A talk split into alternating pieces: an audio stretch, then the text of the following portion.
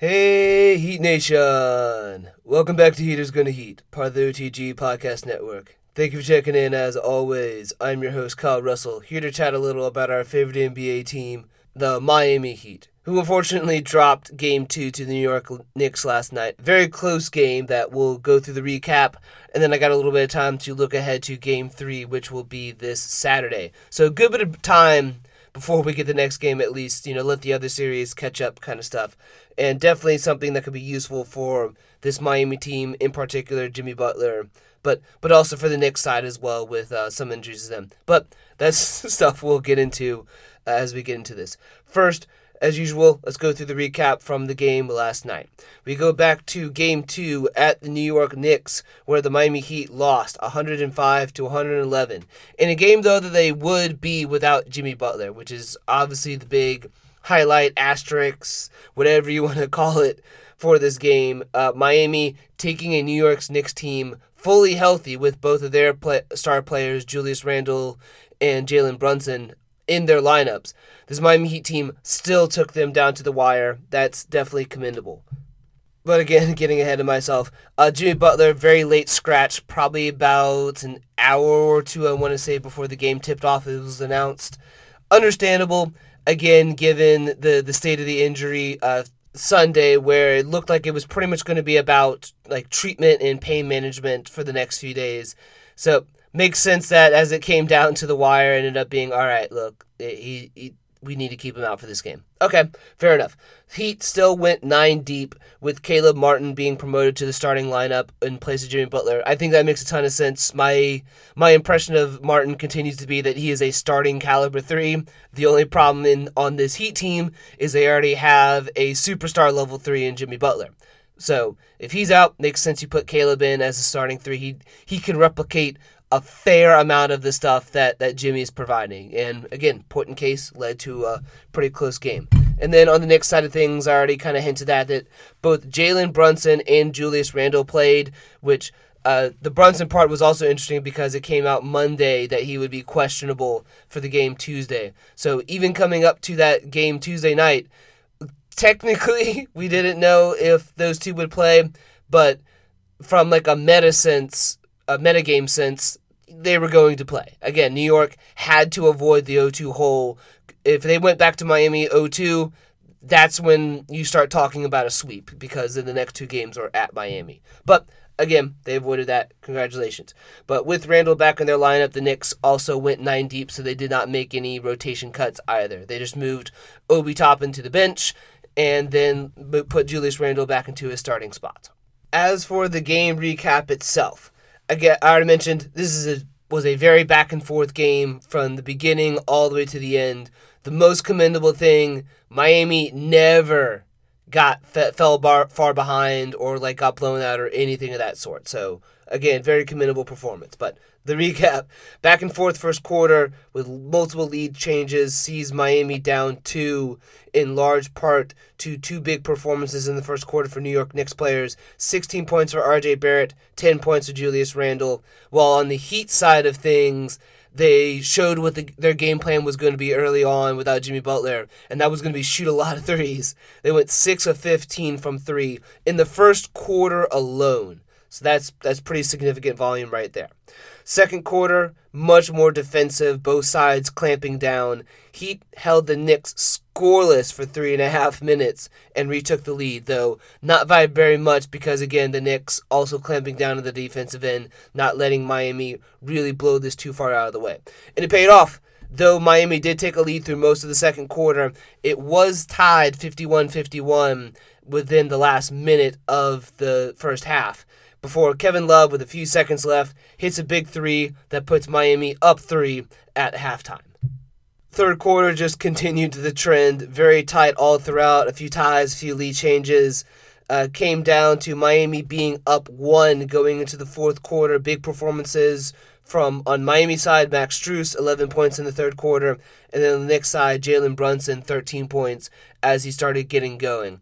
And a bit of an emphasis in the second half to get Brunson going. Miami held him to I think seven point yeah seven points in the first half alone. So Brunson trying to get to that in the in the third quarter, and then we'll get to it in the fourth quarter as well with another ten. So seven points in the first half for uh, Jalen Brunson, twenty three in the second. So that was their point of emphasis with halftime adjustments. But fourth quarter itself, still very tightly contested. The Heat are down only one with two minutes left. And what would usually be Jimmy Butler closing time, or if not Jimmy Butler, Tyler Herro closing time, and instead went the Knicks way. Knicks going on a 7 0 run that effectively sealed the game for them. Miami making a few free free throws near the end, but yeah, for the most part, that was the difference. Heat lose 105 to 111. Really disappointing because this game was legitimately there for Miami to steal and be up 2-0 before going back home on top of giving Jimmy Butler his rest. That was definitely there for them. Uh, main way that they went about doing it, like I mentioned beforehand, as we get into the takeaways for the game, without Jimmy Butler, the Heat leaned into shooting threes and hoping the variance went their way. For the most part, it did. They had an, a solid shooting performance, just really high volume. They went 17 of 49, good for 35% from three point range. Though the Knicks, to their credit, did uh, shot much much better than the 21% they did in Game One, and were able to keep pace with the Miami Heat, going 16 of 40, good for 40% from three point range. So props to the Knicks for knocking down the shots this time around. Miami, again, solid game plan. Could have used a, a little bit more of those threes to drop. Maybe, I mean, if they had been closer to 40%, that's an extra two or three threes. That's the difference between overtime Miami winning this game. But the game plan, for the most part, still solid and it was effective throughout the game. Again, Miami never getting behind because they'd be able to hit a three or something to, to keep them at pace with the Knicks. Uh, other takeaways, and I'm not a big, I'm not usually a, a, huge fan of, of calling this stuff out, but it does need to be said. There was some suspect ref behavior to the point that I was watching some Knicks coverage uh, post game two and even they admitted to these two ref plays in particular in the fourth quarter that that were just egregious. One of which was a New York Knicks player pushing one of their, I believe it's Hartenstein.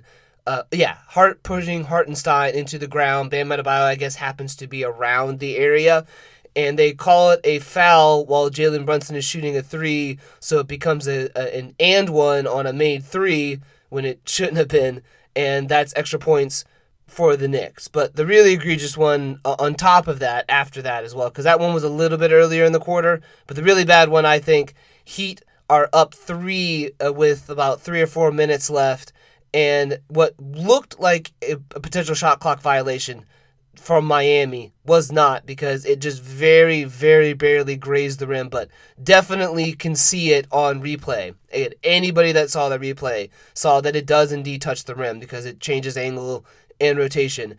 It goes right to Gabe Vincent. So, in a normal situation, that's not a shot clock violation because it touches the rim, and that would have been Gabe Vincent just grabbing the ball right there, going up for a, a put back layup. Very easy. But instead, they ruled it a shot clock violation when it wasn't, and the Knicks got a floater on the other end from Jalen Brunson, so it was effectively a four point swing. Miami should have been up five, instead, they were only up one uh, during a again closing minutes of the game, and that was what led to them eventually being down one and in that position for the 7-0 run by the Knicks to finish that off. So, do those two plays completely change the game and, and effectively make it so Miami wins? No. No, they don't. There were still other opportunities to win the game there. Did they definitely help out the Knicks? 100%. So that's why I say it just needs to be mentioned. Next takeaway, though, uh, this really stood out to me. Heat did a great job limiting points in the paints this game. So, game one, they gave up 40 in the first half, 22 in the second half, for a total of 62 points in the paint game one. Game two, they limited that down to 34 to the New York Knicks. So, much better job locking down the paint. Though they still struggled to keep the Knicks off the offensive glass, giving up 11 offensive rebounds, good for 16 second chance points and they also overall got out rebounded by the Knicks 34 to 50. But some of this stuff, again, we, we already kind of understood. Uh, again, Knicks had the size advantage, but they were really able to press that advantage, specifically the offensive glass, and then again using that to get second chance points, 16 chance, second chance points. You limit that a little bit more. You ch- you shave off a few offensive rebounds. That could also have been the difference this game. Another good takeaway for Miami still won the turnover battle 6 to 10, which only 6 turnovers for for this team just sounds outstanding. Like that is just really great ball security. But again, it goes back to the a bit of the same point that was made in game 1. I believe we won that rebound uh, the turnover battle like 8 to 13, something like that. I think this says more about Miami doing a great job of securing the ball than necessarily the Knicks being sloppy again, if that's something Miami can win, then that's a possession. That's part of the possession battle they can win, and that's something that they can take away from New York, who typically tries to win the the turnover battle. Miami also won points off of turnovers, twenty-two to nine, which twenty-two points off of only ten turnovers, really efficient, but. Goes to show Miami doing a pretty good job of not only capitalizing upon the turnovers that the Knicks give, but very much limiting any sort of fast break opportunities that the Knicks could try to get off of Miami turnovers. Again, only nine points there. Uh, but the Heat on their end only got one steal and zero fast break points to the Knicks five. So Knicks still getting a little bit in transition, but completely shutting everything down for the Miami Heat. And then last takeaway, uh, and this kind of goes not only to the game in general, but also some of the stats I've mentioned, and then especially those closing minutes this is the game that you really missed Jimmy Butler and, and what he brings to this team and his ability to just affect multiple parts uh, of a of a given game. So, like example, you look at Miami only getting one steal. Well, Jimmy can typically add to that. Uh, you know, get he'll get like one, two, three for just him alone, and some of those end up being leak out passes that he can get fast break points off of and then that's that's points off of turnovers, that's fast break points, that's steals, that's forcing New York Knicks turnover, all in one play right there, just on the defensive end. And then obviously on the offensive end, we know Jimmy Butler when it's closing time, you give Jimmy Butler the ball. And you probably don't expect the Knicks to go on a 7 0 run. Instead, you expect Butler to control things down the stretch and lead Miami to a win along those lines, this also would have been a really good game if the Heat had had uh, Tyler Herro, like just one of them, just one of Herro or Butler to put the ball in their hands and have them be the closer. That was kind of the, the feeling I had as I was going throughout this is, hey, the Heat are doing a great job of keeping this close. I am just concerned what happens in the closing minutes because they don't have either of their two best closers. And sure enough, when it came time to close, that ended up being the difference. For the most part, though, like I really don't feel too worried. Like it, if there's a certain confidence that, that I guess comes with seeing your team still compete, still have a chance to steal that game, while the Knicks, for the most part, are throwing everything they have to survive.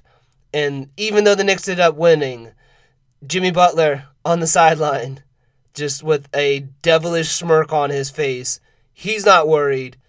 I'm not going to be worried either.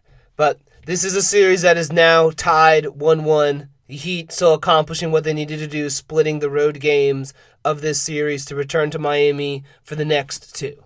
Moving on, with the recap done, let's take a look a little bit at next game, game three, coming up this Saturday. Real quick, as usual, for the injury report, uh, there is only pretty much one of significance on Miami side. We already know Tyler Herro out, Victor Oladipo out.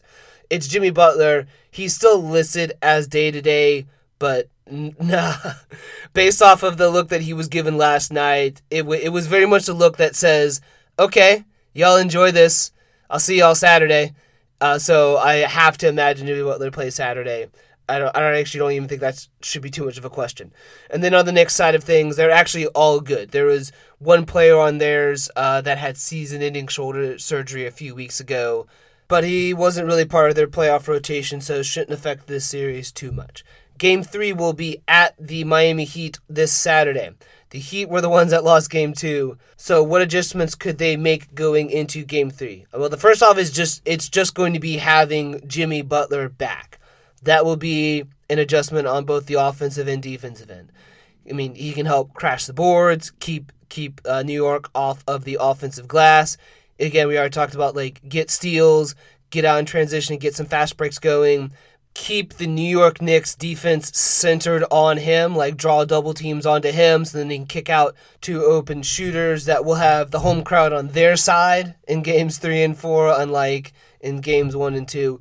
And then when it comes time to close, just be the guy that leads Miami to a win. Outside of Butler, though, I do expect the Heat to continue to lean into their three point shooting and air more on the side of high volume. Because again, if the Knicks are just going to be doubling Jimmy, and that's going to let him kick out to open shooters at the three point line, it's going to be easier to get those three point makes up.